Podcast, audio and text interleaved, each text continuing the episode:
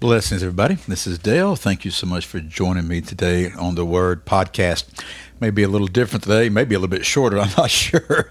We've got uh, sirens going off all around us with a tornado warning, but the actual tornado itself is uh, past us if it's actually on the ground. But I think there's one developing south of us. Ah, the deep south. You know, we're just a week away from meteorological spring, as they say. So you go rather accustomed to these type of things, type of things. So we're in the book of James right now. So let's go to the fourth chapter of James. And uh, I actually want to go back to the verses we've looked at before. On one episode, we looked at verses 1 through 4. The last episode, we looked at verse 5. And the next verse, verse 6, starts with the word but. And so we really need to be reminded of what the context is to where we can see what the conclusion is. So, verse 1 says this What is the source of quarrels and conflicts among you? Is not the source your pleasures that wage war in your members?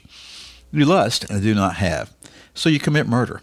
You are envious and cannot obtain, so you fight and quarrel. You do not have because you do not ask. You ask and you do not receive, because you ask with wrong motives, so that you may spend it, spend it on your pleasures. You adulteresses, do you not know that friendship with the world is hostility toward God? Therefore, whoever wishes to be a friend of the world makes himself an enemy of God. Or do you think that the Scripture speaks to no purpose? He jealously desires the Spirit which He has made to dwell in us. now, verse 6. But He gives a greater grace. Therefore, it says, God is opposed to the proud, but gives grace to the humble. And you go, ah, I've heard that verse before. Well, of course you have. there goes the sirens. I'm not sure if you can hear it going off over my voice. It's about the third time it's gone off. I just want to try to do this in between, but there you go. You know, look what he says. There is greater grace Okay, there's grace that is greater than our sin. There's grace greater than all the stuff that he's delineated right here the wrong motives, the fighting, the quarreling, the lusting, the seeking after your own pleasures, all that kind of stuff. It says, Scripture says this God is opposed to the proud, but he gives grace to the humble. So, what's being said here? What's being said is if we will humbly become come before the Lord, if we will repent, and if we will confess, then the Lord's grace will be there. Too often, I hear this said a lot, and people just don't know what they're saying. Uh, they nearly speak. I mean, if you nail them to the wall on this, they'd probably back off. But they actually say things like, "Well, God's grace, He just gives His grace to us, and He just gives His grace to us," and it's like He forces it upon us, and regardless of whether we receive, regardless of how we live, God's grace is there. And that's not exactly right because it says here that God is opposed to the proud. The proud is the one that won't receive the grace of God. Okay? The one who won't repent, the one who won't confess, the one who's resting and trusting on his religiosity. You know, as I've mentioned a couple times before, I heard recently where uh, a church leader sat there and said, Well, it's not our role and responsibility to speak with people about repenting and confessing. We're to love them. And I'm going, man, what, what are you talking about?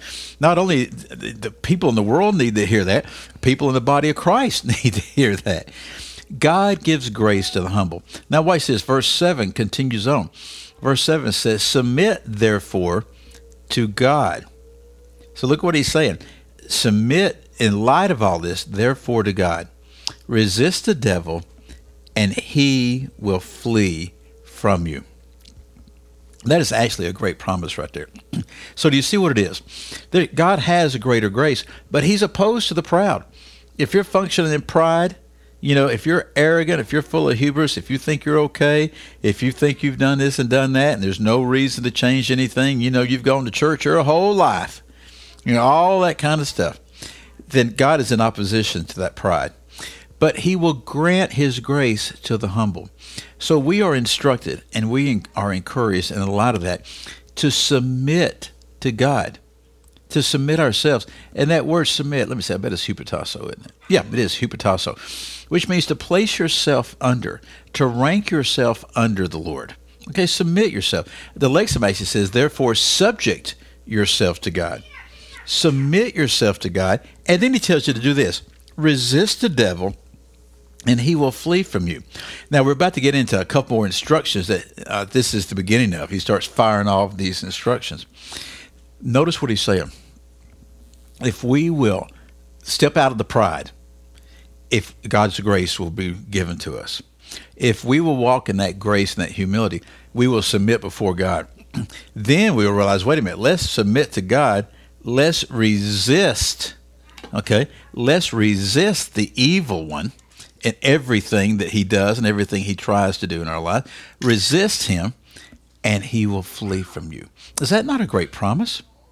So, set aside the pride, folks. Receive the grace that God gives the humble.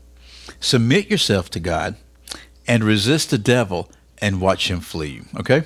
I tell you what, I'm gonna get off this thing pretty quick right here. Some stuff going out here. You got to check the weather out. You know how that goes, right? Again, I'm Dale, and I thank you so much for your time. I'll see you next time. Goodbye.